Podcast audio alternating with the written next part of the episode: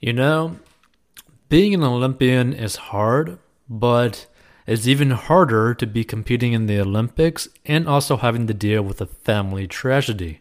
So apparently, Simone Biles had to deal with a very traumatic family tragedy while she was competing. So let's get into this story. So Simone Biles prevailed with a bronze medal on the balance beam at the 2021 Olympics on Tuesday after the USA gymnastics star not only battled through the strain on her mental health and a case of the twisties, but the recent death of her aunt. It was already an eventful trip to Tokyo for Biles, who suddenly withdrew from the gymnastic team final and subsequently pulled out of the first three apparatus finals before defending her bronze medal on beam Tuesday.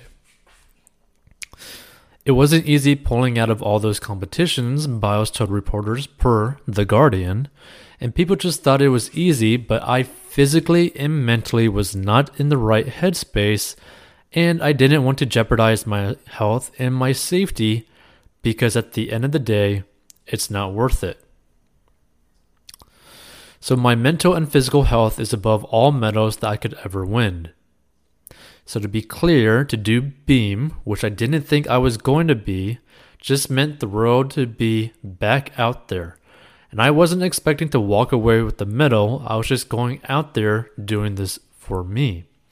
Biles told reporters that her aunt on her father's side unexpectedly passed. That was another one. I was like, oh my god, this week needs to be over. Biles' coach Cecile Canqueteau Landi told People. I asked her, What do you need? And she said, I just need some time. I said, You call me, text me if you need anything. I'll be here, whatever that is. She called her parents. She said, There's nothing I can do from over here, so I'm just going to finish my week, and when I get home, we'll deal with it. And, you know, that's a very, uh, that's a very on point statement for her to have, right? Because it's almost kind of like the same way that I mentioned in a previous episode, but basically about how her like views of like finance, right? Where she's like a very like to the point, like, you know, I don't want to, I'm like, I'm afraid of being poor. I want to be like, you know, frugal, right? It's very like analytical. So I think it's a very smart way for her to look at it. It's like, hey, like there's literally nothing that I can do in this moment other than do what I need to do and then go home, right? So the twisties are a common issue gymnasts face that cause a lack of awareness. The 24 year old Biles said she had only been cleared to compete in the beam, which requires minimal twisting, after getting evaluated by Team USA's training staff.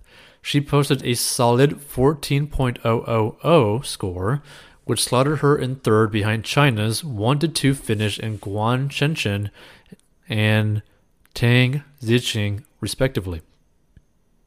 After a handful of uncharacteristic mistakes in her first events, Biles watered down her beam routine and downgraded her dismount from the Biles, a double twisting double tuck, to a double pike. I had nerves, but I felt pretty good, said Biles, who is now tied with Shannon Miller for the most Olympic medals by a U.S. gymnast. I was a little bit nervous for the dismount just because we had to switch it, and I probably haven't done a double pike dismount since I was 12 years old. So it was kind of hard to control that. But to go out there and compete one more time and have everybody's support meant the world.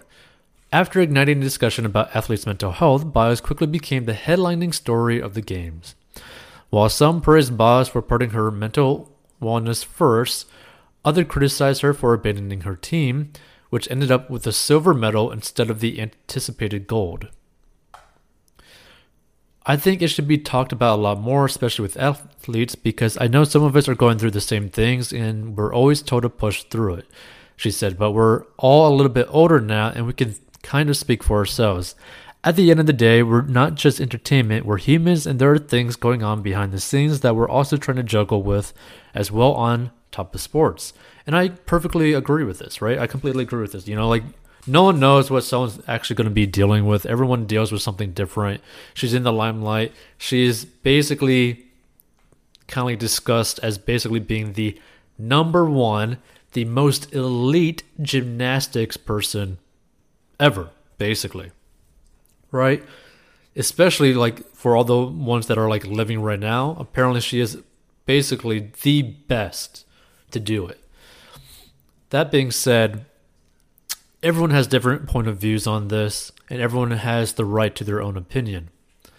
But I think it's amazing for someone to end up going out there, representing the country, doing what she needs to do, at least competing at least once in something, right?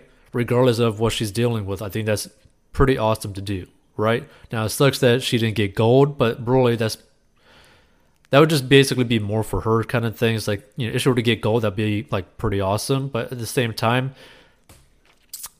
she's just dealing with a lot of stuff, and a lot of people have different opinions on that, but she's dealing with a lot of stuff.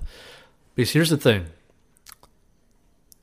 you got to deal with the public pressure, you got to deal with criticism, you got to deal with cultural differences of like, you know, like we're having like a weird culture war in the United States, right? So you got to deal with that.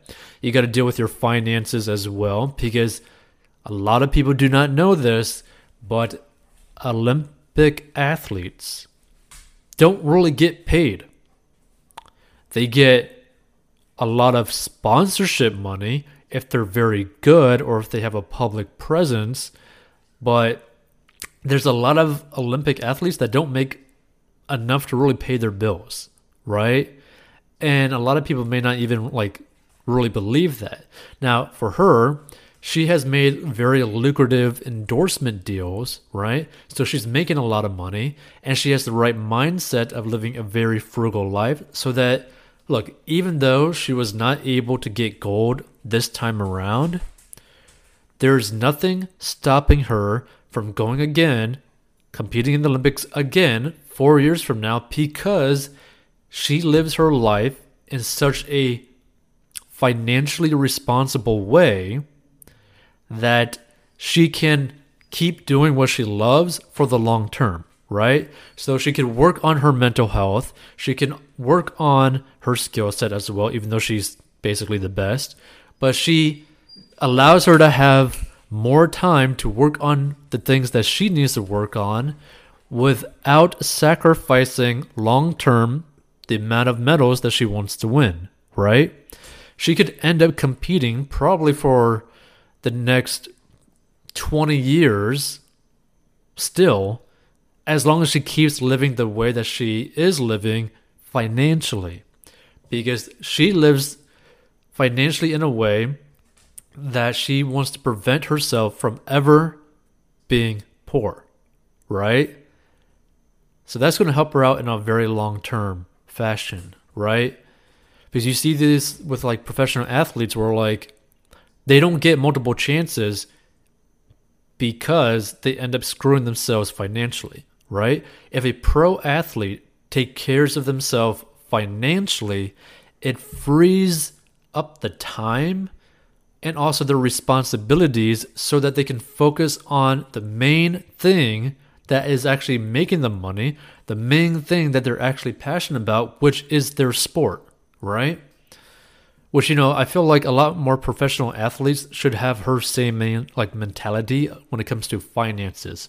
Because if more athletes viewed finances the same way that she does, they could keep competing every year or every chance that they can to improve their skills and keep doing what they love to do and get better and better and better. So if you need help with mastering your money, Go check out 40inbox.com to learn the secret to mastering your money so that you could get out of debt, create an emergency fund, and start investing in a very simple to follow process. And we'll see you in future episodes. Hey, this podcast is sponsored by our personal finance courses. So if you have problems with mastering your money and you need help, go down below and learn how to master your money. And this is a plan that anyone of any income level can follow. It is simple and easy to follow for any income level and any situation. and is very straight to the point. And if you want to learn how to make money online, go down below as well. And we'll see you in future episodes.